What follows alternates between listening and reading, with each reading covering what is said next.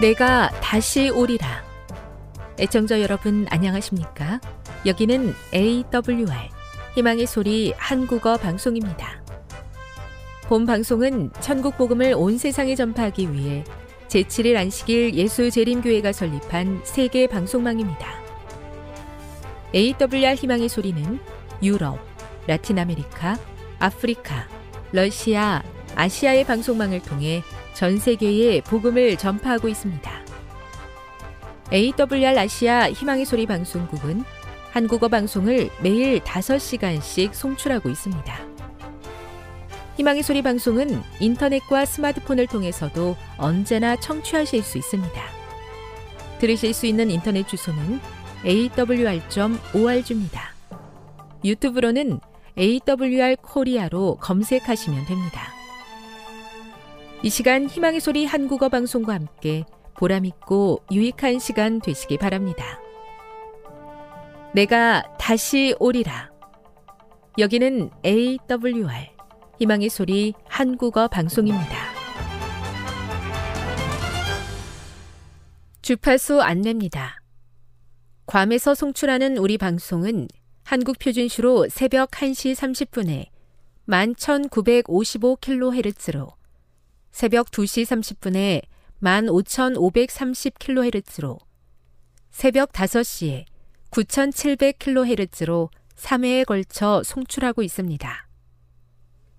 스리랑카에서 송출하는 우리 방송은 한국 표준시로 새벽 4시에 9,765kHz로 우즈베키스탄에서는 밤 9시에 15,530kHz로 타지키스탄에서는 밤 9시에 15,515kHz로 각각 1시간씩 방송하고 있습니다.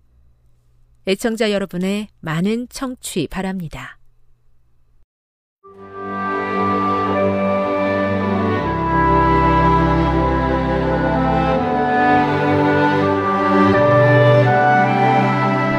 읽어주는 교과 첫째 날 8월 13일 일요일 죄의 하양 곡선 에베소서 4장 17에서 32절과 골로새서 3장 1에서 17절을 비교해 보라. 바울은 신자들이 교회의 연합을 장려하는 방식으로 살게 하기 위해 어떻게 권면하는가? 에베소서 4장 1에서 16절에서 바울의 주제는 교회의 연합이었다. 에베소서 4장 1절과 에베소서 4장 17절은 연합과 그것을 뒷받침하는 생활 방식을 언급한다는 점에서 매우 비슷한 것 같다. 바울은 신자들이 어떻게 행할지, 즉, 어떻게 살아야 할지에 대해 권면하고 있다. 다만 17절에서 바울은 새로운 관점을 먼저 부정적인 측면에서부터 다루기 시작한다. 에베소서 4장 17에서 24절에서 바울은 연합을 해치는 이방인의 생활 방식과 연합의 자양분을 공급하는 진정한 그리스도인의 삶의 방식을 대조한다. 여기 기록된 타락한 이방인의 생활 방식에 대한 날카로운 비판을 읽을 때 우리는 이방인들이 그리스도를 통해 하나님에 의해 구속받았고 하나님의 백성과 완전한 동역자가 되었다는 바울의 확신을 잊지 말아야 한다. 에베소서 4장 17에서 19절에서 바울은 육체로 이방인인 그들에 대해 제한적이고 부정적인 설명을 제시하고 있다. 바울은 단순히 이방인들이 보이는 특정한 죄나 행동에 대해서 염려하는 것이 아니다. 그보다는 그들이 보여주는 행동의 궤적, 즉, 죄의 소나기에 사로잡힌 삶의 하얀 곡선에 대해 우려하는 것이다. 에베소서 4장 17에서 19절은 반복된 죄로 무뎌지다 못해 무감각해진 영성을 묘사한다. 그들의 총명이 어두워지고 그들 가운데 있는 무지함과 그들의 마음이 굳어짐으로 말미암아 하나님의 생명에서 떠나 있도다. 에베소서 4장 18절.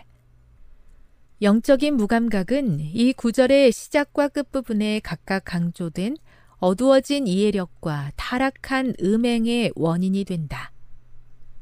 그들은 하나님으로부터 멀어져 어떻게 살아야 할지 모르고 그분의 구원의 은혜로부터 분리되어 죄와 타락의 나락으로 떨어진다. 교훈입니다. 이방인의 생활 방식에 대한 바울의 경고는 특정한 죄에 관한 것보다는 연합을 해치고 구원에서 멀어지게 하는 죄를 따르는 삶의 하향 곡선에 대해 경고한다. 묵상. 당신은 죄의 힘이 사람을 계속해서 더 큰 죄로 끌어내리는 것을 경험한 적이 있습니까? 적용. 죄의 무감각함에 빠져 죄에 대한 분명한 자각과 경계를 가지지 못하고 있는 것은 아닌지 하나님 앞에 물어보십시오. 영감의 교훈입니다. 자기 행위로 자기를 구원할 수 있다는 이방 종교의 원리. 이교인들은 저들 자신의 사고를 따라 생각하고 경배함으로 하나님에 대한 지식을 잃어버리고 따라서 점점 더 타락하게 되었다. 이스라엘 백성도 역시 그러하였다. 사람이 자신의 행위로 자신을 구원할 수 있다고 하는 원칙은 모든 이방인의 종교의 기초에 놓여 있다. 이 원칙이 이제 유대 종교의 원칙이 되었다. 사탄이 이 원칙을 심어 놓았다. 이런 원칙이 신봉되는 곳에서는 어디서나 사람은 죄를 막을 방벽을 가지지 못하게 된다. 시대의 소망 35에서 36 주의 말씀을 듣고 반응할 수 있는 삶을 살도록 도와 주시옵소서. 잘못을 하면서도 감각 없이 알지 못하는 죄에 빠져 내려가지 않도록 저의 마음을 지켜주시고 주님의 부르심과 은혜를 따라 올라가는 깨어있는 삶을 살게 하옵소서.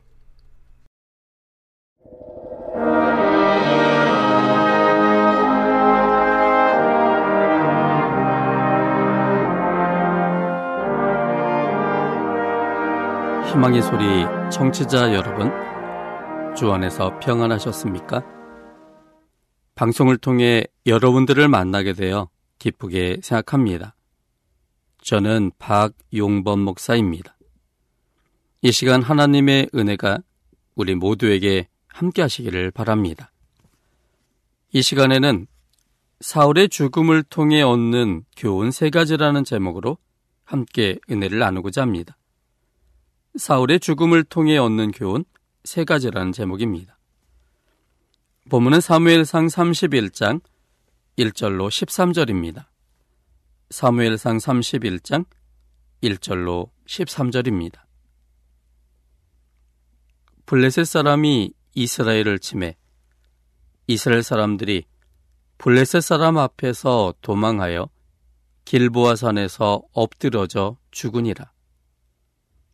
블레셋 사람들이 사울과 그 아들들을 쫓아 미쳐서 사울의 아들 요나단과 아비나답과 말기수아를 죽이니라. 사울이 패전함에 활 쏘는 자가 따라 미치니 사울이 그 활 쏘는 자를 인하여 중상한지라. 그가 병기든 자에게 이르되 내 칼을 빼어 나를 찌르라 할례 없는 자들이 와서 나를 찌르고 모욕할까 두려워하노라. 하나 병기든 자가 심히 두려워하여 즐겨 행치 아니하는지라. 이에 사울이 자기 칼을 취하고 그 위에 엎드러짐에 병기든 자가 사울의 죽음을 보고 자기도 자기 칼 위에 엎드러져 그와 함께 죽으니라. 사울과 그 세 아들과 병기든 자와 그의 모든 사람이 다 그날에 함께 죽었더라. 골짜기 저편에 있는 이스라엘 사람과 요단 건너편에 있는 자들이 이스라엘 사람들이 도망한 것과 사울과 그 아들들의 죽었음을 보고 성읍들을 버리고 도망함에 블레셋 사람들이 이르러 거기 거하니라. 그 이튿날 블레셋 사람들이 죽은 자를 벗기러 왔다가 사울과 그 세 아들이 길보아 산에서 죽은 것을 보고 사울의 머리를 베고 그 갑옷을 벗기고 자기들의 신당과 백성에게 전파하기 위하여 그것을 블레셋 사람이 땅 사방에 보내고 그 갑옷은 아스다로스의 집에 두고 그 시체는 벳산 성벽에 못 박음에 길란 야베스 거민들이 블레셋 사람들이 사울에게 행한 일을 듣고 모든 장사가 일어나 밤새도록 가서 사울과 그 아들들의 시체를 벳산 성벽에서 취하여 가지고 야베스에 돌아와서 거기서 불사르고 그 뼈를 가져다가 야베스 에셀라무 아래 장사하고 7일을 금식하였더라. 우리는 지난 시간에 사울의 죽음을 통해 얻는 교훈 이 세 가지라는 제목 속에 그 첫 번째 교훈을 살펴봤습니다. 첫 번째 교훈은 최소한 자신의 죽음에 대해 슬퍼해 줄 수 있는 사람이 있는 삶을 살아야 한다는 교훈이었습니다. 사람이 죽는다고 해서 다 슬퍼하지 않습니다. 특별히 가족 이외의 사람들이 어떤 사람의 죽음에 대하여 슬퍼할 때는 그것은 그 고인과 특별하고 내밀한 사랑의 추억들이 있는 사람만이 그렇게 슬퍼한다는 사실이었습니다. 그러므로 우리는 일반적으로 사람들이 하고 있는 상대적 사랑의 그 원칙에서 한두 가지 더 나아간 그 사랑을 사람들에게 베풀므로 사람들에게 사랑의 추억을 남기는 그런 삶을 사는 것이 얼마나 중요하다는 것을 함께 생각하는 시간이었습니다. 오늘은 사울의 죽음을 통해 얻는 교훈 세 가지 중에 두 번째 교훈을 살펴보고자 합니다. 둘째는 세상에 공짜는 없다는 교훈입니다. 세상에 공짜는 없다는 교훈입니다. 본문은 11절 그리고 12절 13절까지 있는 말씀입니다. 사무엘상 31장 11절로 13절입니다. 길르한 야베스 거민들이 블레셋 사람들이 사울에게 행한 일을 듣고 모든 장사가 일어나 밤새도록 가서 사울과 그 아들들의 시체를 벳산 성벽에서 취하여 가지고 야베스에 돌아와서 거기서 불사르고 그 뼈를 가져다가 야베스 에셀라무 아래 장사하고 7일을 금식하였더라. 본문에는 길르한 야베스 거민들이 용기 있는 행동을 기록하고 있습니다. 블레셋 사람들이 이스라엘을 패배시킨 후 전사자들 중에서 사울과 세 아들들이 죽어 있는 것을 보고 사울의 머리를 베어 시체는 벳산 성벽에 못 박아 놓아서 그들의 승전을 널리 선전하였습니다. 블레셋이 이처럼 강한 나라임을 알리고 또 블레셋에게 함부로 대했다가는 사울처럼 죽게 될 거라는 위협성 연출이었습니다. 연출을 위한 목적으로 사울의 시체를 성벽에 못 박아 두었는데 그것을 떼어내거나 없애버리면 블레셋의 위협의 정면으로 도전한다는 의미이기 때문에 쉽게 떼어낼 수가 없는 상황이었습니다. 그런데 사울과 같은 베냐민 지파도 아닌 길리앗 야베스에 사는 거민들이 그 소식을 듣고는 모든 장사가 일어나서 밤새도록 가서 사울과 그 아들들의 시체를 벳산 성벽에서 취하여 가지고 야베스에 돌아와서 장사를 지내줬습니다. 이 행위는 결코 길르한 야베스 사람들이 블레셋 사람들보다 강했기 때문에 한 행위가 아니었습니다. 그들이 만약 블레셋 사람들보다 강했더라면 그들은 결코 밤에 그 일을 행하지 않고 낮에 행했을 것입니다. 그들이 밤에 밤새도록 행했던 이유는 블레셋 사람들의 눈에 띄지 않게 몰래 처리했어야 했기 때문이었습니다.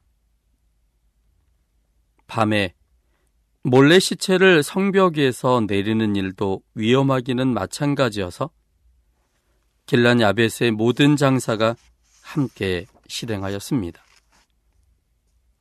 그런데 이 기록에서 한 가지 의문이 듭니다. 왜 길르앗 야베스 사람들은 같은 지파도 아닌데 목숨까지 걸고 사울과 그 아들들의 시체를 가져왔을까 하는 점입니다. 그것은 오래전에 길리안 야베스 사람들이 사울의 신세를 졌기 때문입니다. 사무상 11장 1절로 11절에 있는 말씀을 함께 보겠습니다. 사무상 11장 1절로 11절입니다.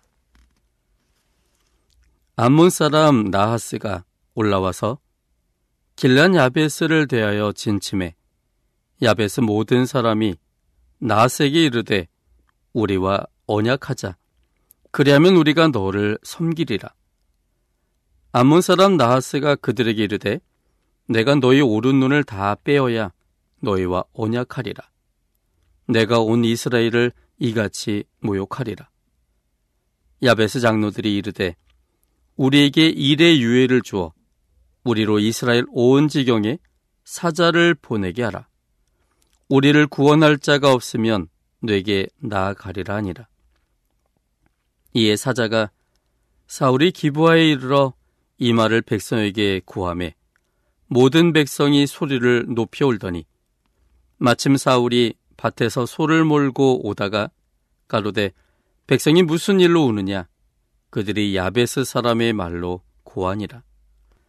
사울이 이 말을 들을 때 하나님의 신에게 크게 감동됨에 그 노가 크게 일어나서 한 결이 소를 취하여 각을 뜨고 사자의 손으로 그것을 이스라엘 모든 지경에 두루 보내어 가로되 누구든지 나와서 사울과 사무엘을 좇지 아니하면 그 소들도 이와 같이 하리라 하였더니 여호와의 두려움이 백성에게 임함에 그들이 한 사람 같이 나온지라. 사울이 배색에서 그들을 계수하니 이스라엘 자손이 30만이요 유다 사람이 3만이더라. 무리가 온 사자들에게 이르되 너희는 길리앗 야베스 사람에게 이같이 이르기를 내일 해가 더울 때 너희가 구원을 얻으리라 하라. 사자들이 돌아가서 야베스 사람들에게 고함해 그들이 기뻐하니라. 야베스 사람들이 이에 가로되 우리가 내일 너희에게 나아가리니 너희 소견에 좋을 대로 우리에게 다 행하라 하니라. 이튿날에 사울이 백성을 3대에 나누고 새벽에 적진 중에 들어가서 날이 더울 때까지 안몬 사람을 침해 남은 자가 다 흩어져서 둘도 함께한 자가 없었더라. 암몬 사람이 길랏 야베스 사람을 침공했습니다. 그리고 위협했습니다. 그 중에 암몬 사람 나하스는 아주 노골적으로 길랏 사람들을 모욕했습니다. 상황이 매우 힘들어진 것을 알게 된 야베스 사람들은 나하스와 협상을 했습니다. 우리와 언약하자 그러면 우리가 너를 섬기겠다고 말했습니다. 그런데 한문 사람 나아스는 매우 잔인했습니다. 언약을 해서 서로 좋은 관계를 유지하고자 하지 않고 오히려 야베스 사람들의 모든 오른쪽 눈을 다 뺀 후에야 언약하겠다고 말했습니다. 그 말은 언약하지 않겠다는 의미입니다. 상황이 이렇게 되자 길리안 야벳 사람들은 매우 두려웠습니다. 그래서 그는 그들의 상황을 이스라엘 자손들에게 알리게 되었고 그때 막 왕으로서 등극한 이 사울이 그 이야기를 들었을 때 하나님의 신에 감동되어 그가 분연이 일어났고 그래서 그를 중심으로 이스라엘 백성들이 모이게 되었는데 그때 모여진 사람들이 이스라엘 자손이 30만이고 유다 자손이 3만이었습니다. 대단히 많은 수가 모였습니다. 그 많은 수를 움직여서 길리안 야베스 사람들의 구원을 위해서 그들이 분연히 일어났고 결국 마침내 그 사람들이 새벽에 기습하여 암몬 사람들을 완전히 전멸시켰습니다. 그래서 길르안 야베스 사람들이 그 큰 위험 속에서 해방되었던 것입니다. 이러한 경험이 길란 야베스와 사울 사이에 있었습니다. 암문 족속들에 의해서 죽임을 당할 상황에서 사울로 인해서 구원을 받은 경험이 있었습니다.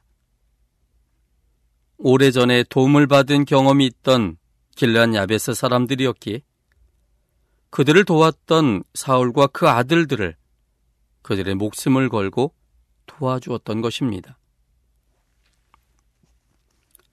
옛날 어느 나라 왕이 자손들에게 지혜라는 유산을 남겨주기 위해 지혜 있는 사람들을 모두 불러 모았습니다. 그리고 그들이 가진 지혜를 모아서 책으로 만들게 했습니다. 지혜자들이 오랫동안 수고하여 책을 만들었는데 모두 12권이 되었습니다. 왕은 그들에게 더 적은 분량으로 줄이라고 명령했습니다. 그래서 그들은 500쪽 분량의 책 한 권으로 줄였습니다. 그런데 왕은 역시 그들에게 그 한 권도 너무나 크기 때문에 더 적은 분량으로 줄이라고 명령했습니다. 그래서 그 지혜자들은 고심 끝에 다섯 쪽 분량으로 줄였습니다. 그러나 왕은 여전히 거기에 만족하지 않았습니다. 그래서 그들에게 더 적은 분량으로 줄이라고 말했습니다. 그러자 지혜자들이 고심 끝에 한 문장으로 줄이게 됐습니다. 그들이 자손들에게 물려줄 지혜는 세상에 공짜는 없다였습니다. 이것은 진리입니다. 세상에 공짜는 없습니다. 이 세상엔 하나님이 사랑 외엔 공짜가 없습니다. 어떻게든 그것은 되돌아옵니다. 선을 행하면 언젠가는 자신에게 선한 그 선이 돌아옵니다. 그 자신에게 혹 못 돌아오면 그 자손들에게라도 반드시 돌아옵니다. 지금 베푸는 선은 나중에 다 돌려받게 됩니다. 없어지는 것 같이 보이지만 다 되돌아온다는 것이 성경의 가르침이고 성인들의 지혜입니다. 전도서 11장 1절과 2절에 있는 말씀입니다. 전도서 11장 1절과 2절입니다. 너는 내 식물을 물 위에 던지라. 여러 날 후에 도로 찾으리라. 일곱에게나 여덟에게 나눠줄지어다. 무슨 재앙이 땅에 임할는지 뇌가 알지 못함이니라. 식물을 물 위에 던지면 그 행위는 물은 흘려가기 때문에 그래서 식물이 흘러나가 버리는 것처럼 보입니다. 그런데 지혜의 서인 전도서에는 뇌 식물을 물 위에 던지면 여러 날 후에 도로 찾을 거라고 말하고 있습니다. 없어지는 것처럼 보이지만 그러나 그것이 돌고 돌아서 여러 날이 지나면 다시 자신에게로 돌아올 거라는 약속입니다. 뿐만 아니라 일곱에게나 여덟에게 나눠주라 그랬습니다. 일곱 명을 도와주고 여덟 명을 도와주는 행위가 이 세상에 어떤 재앙이 임할 때 도와주었던 그 사람으로 인하여 자신이 도움을 받게 될 거라고 전도사는 우리에게 말하고 있습니다. 놀라운 일이지요. 우리의 모습으로는 우리 현실 속에서는 나에게 그런 일이 일어날 수 있을까라고 생각되어지는 일들입니다. 남에게 뭔가를 베풀어 주는 일, 음식을 대접하고 그들의 필요를 채워주고 그들이 어려울 때 그 고민을 함께 들어주고 해결하려고 노력할 때 그것이 없어지는 것처럼 보이지만 후에는 내가 똑같은 모습의 도움을 받을 거라고 성경은 말하고 있습니다. 이 땅에 6.25 전쟁이 있었습니다. 전쟁으로 인해 북한 공산당이 남한을 점령했을 때 종살이 하던 사람들이 완장을 차고 세상을 지배하던 때가 있었습니다. 그때 주인들에게 혹독히 취급받았던 종들은 그들이 완장을 찼을 때 무자비하게 그들의 주인을 대했고 땅 빼앗는 데도 악랄하였지만 평상시 주인들이 존중해줬던 종들은 그들이 완장을 찼어도 그들의 주인들에게 그렇게 심하게 하지 않았다고 합니다. 그래서 성경은 이렇게 권면합니다. 로마서 12장 13절부터 21절까지 있는 말씀입니다. 로마서 12장 13절부터 21절까지 있는 말씀입니다. 성도들의 쓸 것을 공급하며 손 대접하기를 힘쓰라. 너희를 핍박하는 자를 축복하라. 축복하고 저주하지 말라. 즐거워하는 자들로 함께 즐거워하고 우는 자들로 함께 울라. 서로 마음을 같이 하며 높은 데 마음을 두지 말고 도리어 낮은 데 처하며 스스로 지혜 있는 채 말라. 아무에게도 악으로 악을 갚지 말고 모든 사람 앞에서 선한 일을 도모하라. 할 수 있거든 너희로서는 모든 사람으로 더불어 평화하라. 내 사랑하는 자들아 너희가 친히 원수를 갚지 말고 진노하심에 맡기라. 기록되었으되 원수 갚는 것이 내게 있으니 내가 갚으리라고 주께서 말씀하시느니라. 내 원수가 줄이거든 먹이고 목마르거든 마시우라. 그리함으로 내가 숯불을 그 머리에 쌓아 놓으리라. 악에게 지지 말고 선으로 악을 이기라. 사도 바울은 그리스도인으로서 살아가는 사람들에게 이 세상을 살아가는 참된 지혜를 이 본문 속에서 설명하였습니다. 다른 사람들의 필요에 대하여 그것을 베풀라는 것이었습니다. 손님 대접하기를 힘쓰라고 했습니다. 다른 사람의 필요를 채워주는 일이 결국은 자신의 필요가 채워지는 일이 될 거라고 말하고 있습니다. 이것은 좀 더 진전된 상황 속에서는 너희를 핍박하는 자를 위하여 축복하라고 그랬습니다. 축복하고 저주하지 말 것에 대해서 권면했습니다. 나를 핍박하는 자에게 내가 똑같이 대하는 것은 그것은 지극히 자연스럽고 당연하고 합리적인 것처럼 보입니다.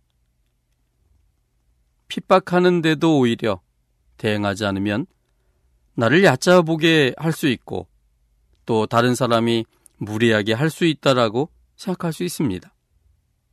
그런데 성경은 나를 핍박하는 자를 위하여 똑같이 하지 말고 오히려 그에게 복을 빌라고 권면합니다. 그 사람에게 복을 빌어주는 행위가 결과적으로는 관계를 회복시키고 그래서 좋은 관계 속에 결국은 내 자신이 복을 받게 될 거라고 설명합니다. 즐거워하는 자들로 함께 즐거워하고 우는 자들로 함께 울라고 했습니다. 감정의 공유를 말합니다. 사람이 공식적인 관계 속에서만 지내게 되면 마음으로 하나 되는 경험을 갖기가 어렵습니다. 마음을 털어놓는 것, 마음을 여는 것이 무엇보다 중요합니다. 남이 즐거워할 때 그 즐거움을 함께 즐거워해 줄 때, 공감이 서로를 일치시킵니다. 다른 사람이 울 때 나도 따라서 거기에 동조하여 그 마음을 읽어주고 함께 슬퍼할 때 그 사람은 나와 하나 된다는 생각을 갖게 됩니다. 마음으로 하나 될 때, 그래서 하나 된 마음으로의 모습이 서로 간의 친밀감을 높이고 그 친밀감은 언제나 함께 무엇이든 누릴 수 있는 그런 사람들이 됩니다. 서로 마음을 같이 하며 높은 데 마음을 두지 말고 오히려 낮은 데 처하며 스스로 지혜 있는 채 하지 말라고 그랬습니다. 죄인의 본성은 교만이 있습니다. 상대방이 나보다 높게 느껴질 때 결코 마음의 문을 열지 않습니다. 겸손하게 상대방을 높이는 사람이 될 때 상대방은 나를 높이게 될 것입니다. 아무에게도 악으로 악을 갚지 말라고 했습니다. 모든 사람 앞에서 선한 일을 도말하고 했습니다. 악을 악으로 갚으면 또 다른 악이 돌아올 뿐입니다. 그러므로 악으로 악을 갚지 말고 오히려 선한 되돌림을 해줘야 합니다. 그것은 그 사람을 부끄럽게 만들고 자신의 행위를 바꾸어서 나와 친구가 되게 만드는 중요한 시도가 됩니다. 그래서 하나님 말씀은 너희가 친히 원수를 갚지 말고 하나님의 진노하심에 맡기라고 권면합니다. 하나님의 진노하심은 하나님의 성내심이 아니라 그 원수를 구원하고 싶은 하나님의 열망을 말하는 것입니다.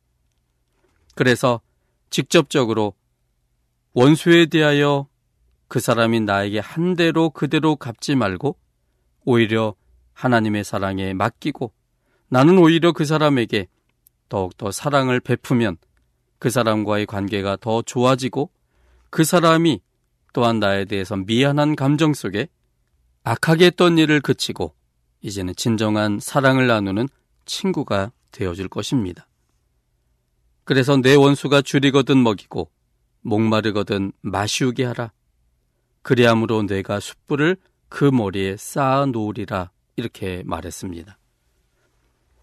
악에게 지지 말고 선으로 악을 이겨야 합니다. 결국 그것이 다 내게로 되돌아 올 것이기 때문입니다. 지금 베푸는 선행은 절대로 허지로 돌아가지가 않습니다. 이 세상에 공짜는 없습니다. 내가 베푼 한 가지의 선행이 언젠가는 내게로 다시 돌아옵니다. 하나를 베풀었는데 돌아올 때는 두세 개로 그렇게 돌아옵니다. 혹 내가 그 베풀어진 선행에 대하여 받지 못한다 할지라도 나의 후손들이 나의 자손들이 그 베풀어준 선행에 의하여 다시금 돌려받게 될 것이 성경에 약속된 큰 약속 중의 하나입니다. 그러므로 우리는 이 세상에 공짜가 없다는 사실을 잊지 않으셨으면 좋겠습니다. 이것은 우리가 평상시에 우리 가까운 사람들에게 얼마나 많은 배품을 했느냐가 결과적으로 내가 미래가 행복해지는 결과가 된다는 사실입니다. 나누고 베풀수록 더 많은 행복이 내 자신에게 찾아온다는 사실. 우리는 이 길란 야베스 사람들이 그들의 목숨을 걸고 사울의 시체와 그 아들들의 시체를 가지고 와서 장사했던 모습을 보면서 참으로 이것이 진리이며 언제나 우리가 이 땅에 살아가면서 행해야 될 아름다운 황금률의 모습임을 알게 됩니다. 그러므로 우리가 지금 가까운 사람에게 한 가지 베푸는 선행이 중요합니다. 이 선행이 결과적으로 돌고 돌아서 나에게로 되돌아오고 그래서 함께 행복한 그러한 삶을 누리게 하기 때문입니다. 지금 여러분께서는 AWR 희망의 소리 한국어 방송을 듣고 계십니다.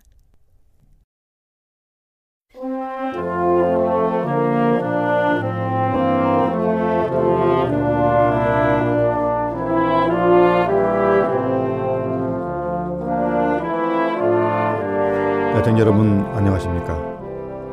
하나님의 평화가 임하기를 기원합니다. 한국연합회 성경연구소장 임봉경 목사입니다. 이 방송을 들으시는 애청자 여러분 모두를 주님의 이름으로 환영합니다. 예, 오늘은 크리스마스를 기념해도 되는가라는 질문입니다. 늘 자주 듣는 질문이죠. 이렇게 질문을 해왔습니다.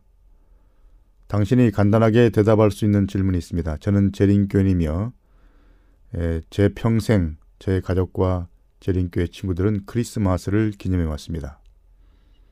저에게는 어린 시절 이날에 대한 행복한 추억들이 많이 있습니다. 그 추억들을 항상 기중하게 간직하고 있습니다. 그런데 근래 이 이메일 하나를 받았는데 그 주제가 크리스마스에 관한 것이었습니다.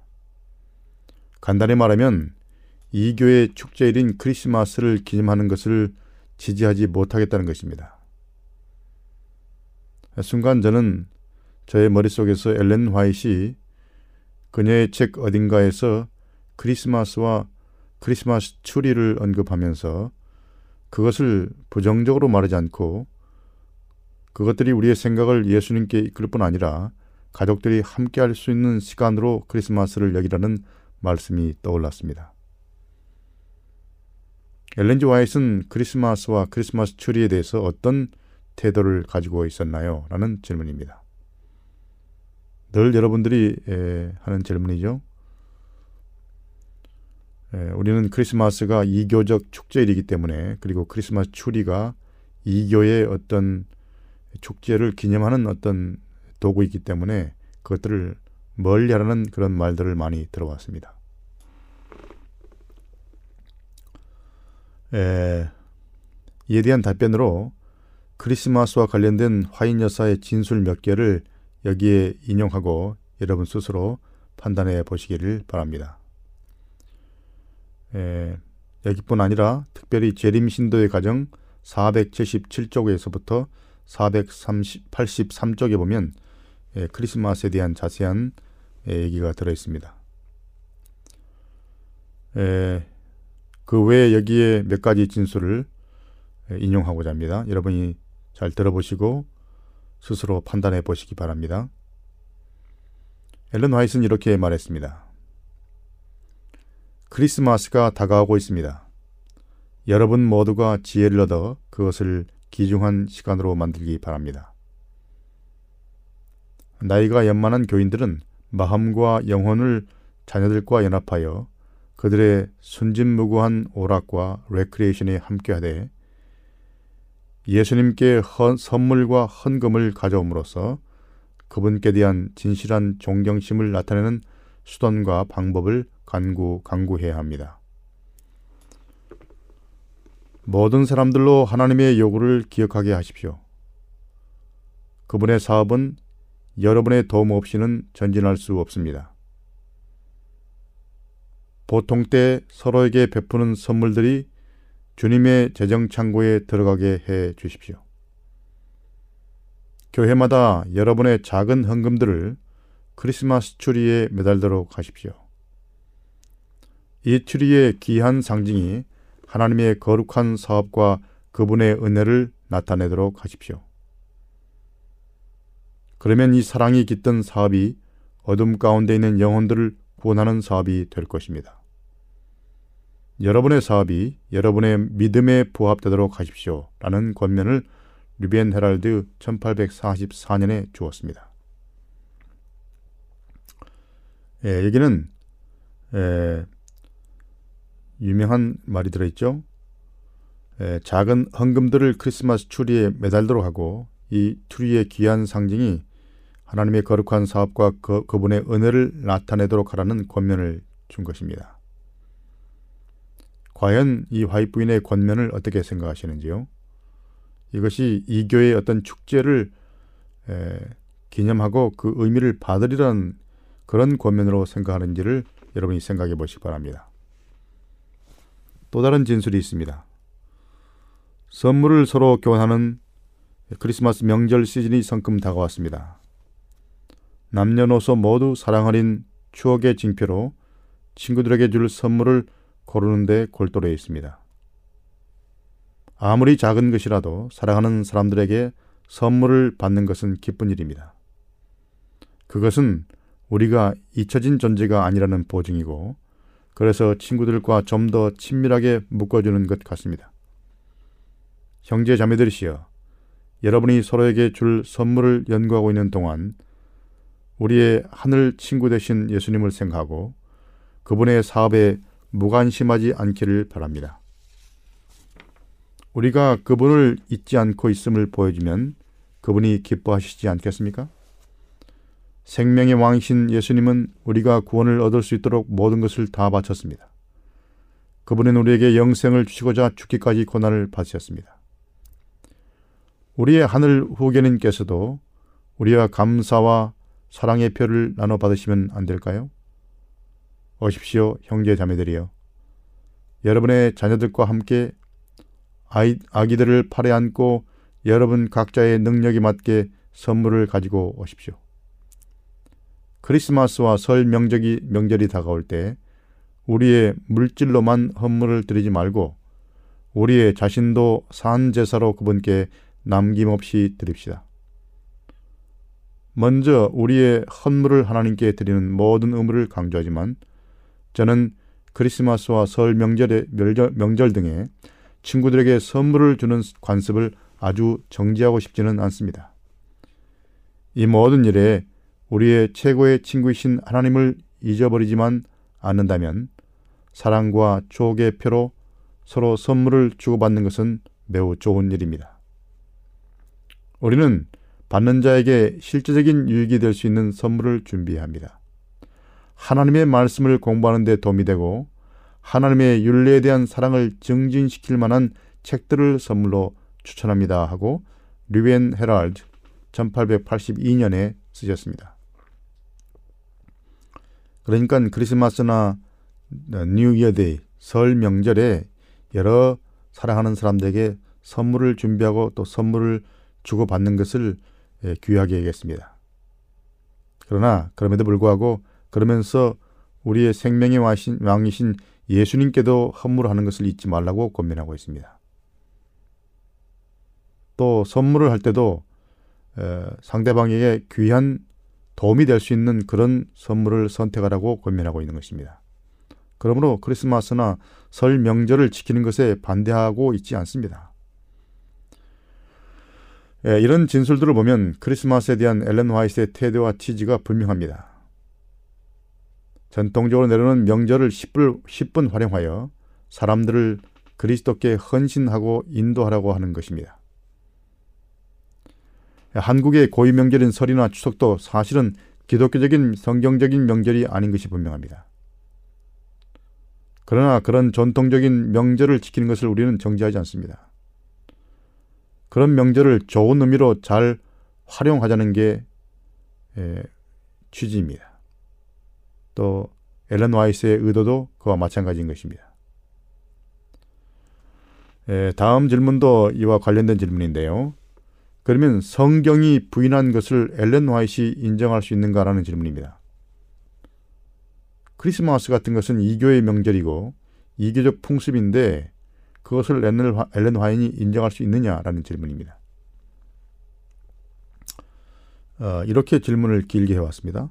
저는 재림교인이며 30년 넘게 화인 여사의 글들을 소중히 여겨왔습니다. 그것들을 에, 주님께로부터 온 기별로 알고 매우 기히 여겼습니다. 그런데 근래 제 믿음에 위기가 닥쳤습니다.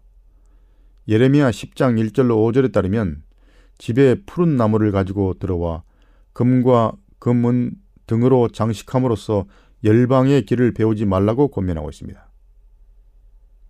그러나 화인 여사는 우리가 크리스마스 추리를 교회로 가져와서 나뭇가지에 하나님께 드릴 헌물을 매달 때 그분이 기뻐하신다고 말했습니다. 저는 화인 여사가 하나님의 말씀에 위배되는 말을 하는 것을 본 적이 없습니다. 이스라엘이 금송아지를 만들고 여호와께 절기를 지키라고 선보였을 때 여호와께서 이스라엘에게 진노하셨습니다. 그렇다면 언제부터 우리가 하나님의 자녀로서 그분께 이교적인 축제를 지키게 되었습니까? 에, 질문자가 언급한 엘렌 와이스의 진술이 여기에 또 있습니다. 가정과 건강 481쪽입니다. 크리스마스 추리를 세울 것인가? 라는 제목입니다. 만일 크리스마스 날에 각 교회가 예배하는 집을 위하여 크고 작은 헌물들을 걸어놓은 크리스마스 추리를 세워놓는다면 하나님께서 매우 기뻐하실 것이다. 크리스마스 추리를 세워도 좋을까요? 이것은 세상을 담는 일이 아닐까요? 라고 묻는 편지들이 우리에게 왔다. 우리는 이렇게 답한다. 만일 그대에게 세상과 같이 되고자 하는 성질이 있다면 그것은 세상을 닮게 만들 수 있으나 할 수 있으면 세상과 닮지 않게 그것들을 만들 수 있을 것이다. 향기 있는 향록, 상록수를 골라서 그것을 교회에 세워두는 것은 무슨 특별한 죄가 아니다. 그러나 죄는 행동을 유발하게 한 동기와 나무 위에 둔 선물을 어떻게 사용하느냐에 달려 있는 것이다. 예, 여기서 말하는 것은 앨런 화이트의 동기가 중요하지 의도가 중요한 것이지 그 나무 자체나 또 크리스마스 자체를 기념하는 데 문제가 있지 않다고 말하고 있습니다. 예, 질문자가 인용한 성경 구절에서 예레미야가 크리스마스 추리나 그와 유사한 어떤 것을 언급하고 있는지를 물어봐야 합니다. 먼저 질문자는 본문에서 집에 가지고 들어온 나무가 크리스마스 추리라고 말했지만 성경 본문은 그렇게 말하지 않고 있습니다. 그것은 단순한 나무를 가리키는데요. 그 나무에다가 나무는 어떤 우상 숭배를 목적으로 가지고 온 것으로 보입니다. 그렇다면 그 나무에 무엇을 합니까? 우리가 크리스마스 추리에 금관을 매답니까? 그것이 아니라 화이트부인은 하나님께 드릴 헌물을 매달아서 그 사랑의 증표를 나타내라고 했습니다. 그러나 예레미야 10장 3절을 많은 번역본들은 이렇게 번역합니다. 열방의 관습은 속이는 것이다. 그 위하는 것은 삼림에서 벤 나무요. 공장의 손이 자르는 기구로 만든 것이다. 그러나 크리스마스 추리를 만들기에 공장이 벤 나무를 가져오지 않습니다. 이 말은 나무를 베서 뭔가를 다듬어서 만들었다는 것입니다. 만들어서 우상 숭배의 의도로 사용한 것입니다. 그러니까 그 나무를 벤 후에 그 에, 공장이 그것으로 우상을 만들고 그런 다음 백성들이 거기에 금과 은으로 장식하기 위해서였다고 생각합니다. 단순히 나무를 베는 것이 아니라 우상을 새기기 위해 그 공예자, 공장의 기술이 필요했습니다. 5절은 이 사실을 명백히 밝히고 있습니다. 그것이 갈린 기둥 같아서 말도 못하며 걸어 다니지도 못하므로 사람들에게 매임을 입느니라. 그것은 화를 주거나 복을 주지 못하느니 너희는 두려워 말라 말했습니다. 그들이 새긴 우상을 만들고 또 나무를 베어와서 어떤 조각을 만들었지만 그것이 복을 주거나 화를 주지도 못할 것이다. 그것은 아무것도 아니다라고 성경은 말하고 있습니다. 다시 말하면 우상 숭배와 관련된 얘기를 하고 있습니다.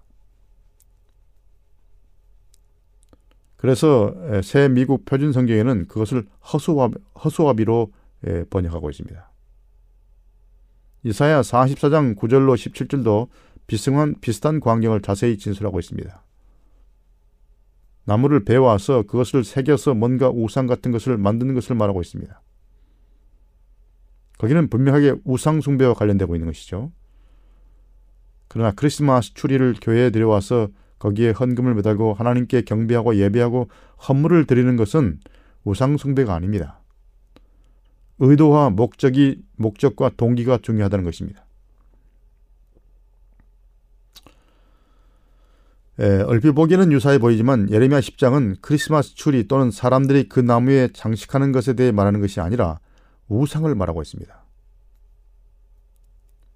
가톨릭 교인들이 성상 앞에서뿐 아니라 재단 앞에서 존경과 예배 행위로 경건하게 절하는 것을 봅니다. 그러나 심지어 그들 중에 어떤 이도 크리스마스 추리의 경배와 경의를 표하는 것은 보지 못했습니다. 다시 말하면 크리스마스 추리를 만들어 놓고 장식해 놓고 거기에 절하거나 숭배하는 우상 숭배를 하는 것은 아니라는 것입니다. 크리스마스 추리를 교회에 놓은 것은 거짓 예배와 관련된 일은 아니고 우상 숭배와 관련된 일도 아니라고 생각합니다. 엘렌 화인 여사도 그것이 거짓 예배의 일환이 아님을 인정했습니다. 그녀의 글들이 성경의 진지한 뜻과 좋아하는데도 그것들을 받아들이지 말아야 합니까? 그러니까 크리스마스 추리를 우상 숭배 일환으로 가정해 드리는 건 아닙니다. 그런 크리스마스나 설 명절 등의 전통을 잘 활용하여 어린이들을 에, 어린들에게 그리스도인 교육을 시키려는 의도와 동기로 봐야 하는 것입니다. 이런 의도로 엘렌 화이프인은 크리스마스 추리와 또 크리스마스 명절 자체를 추천한 것입니다. 그러나 그 기원 자체가 이기적이라는 것을 부정하는 것은 아니었습니다. 여러분 잘 이해하셨을 것이라고 생각합니다. 그러므로 교회에서 크리스마스 추리를 놓거나 또 크리스마스 때 어떤 기념 행사를 하는 것을 가지고 이상히 생각하지 마시기 바랍니다. 오늘은 여기까지 하겠습니다. 여러분 다음 시간까지 평안하시길 바랍니다. 안녕히 계십시오.